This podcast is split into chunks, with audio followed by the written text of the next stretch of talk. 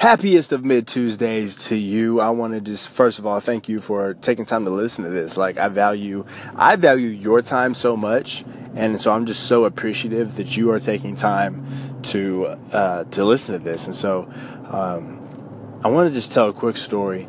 So we all know Thomas Edison, right? So Thomas Edison, man, he created uh, the light bulb and just really revolutionized everything. And so when Thomas was a young lad, he got sent home from school one day with a note from his teacher. So his teacher was like, I want you to take this home, give it to your parents, let them read it. So Thomas takes it. He, he runs, he's running home, he's running home, he's running home. He, he gives it to his mom. His mom opens it, reads it, and immediately stops, starts crying.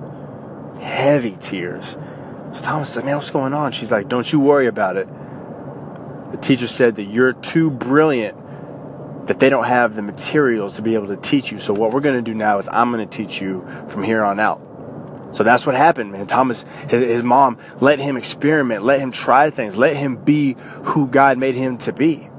So, he, and obviously we all know he grew up to do great things to revolutionize the world. So as, as time went on, man, Thomas was going through his mom's house after she had passed away and doing what you do, cleaning, make sure everything's right. And he finds that note. He's, so curiosity takes over and he, he, he opens it and he reads it. He starts crying instantly.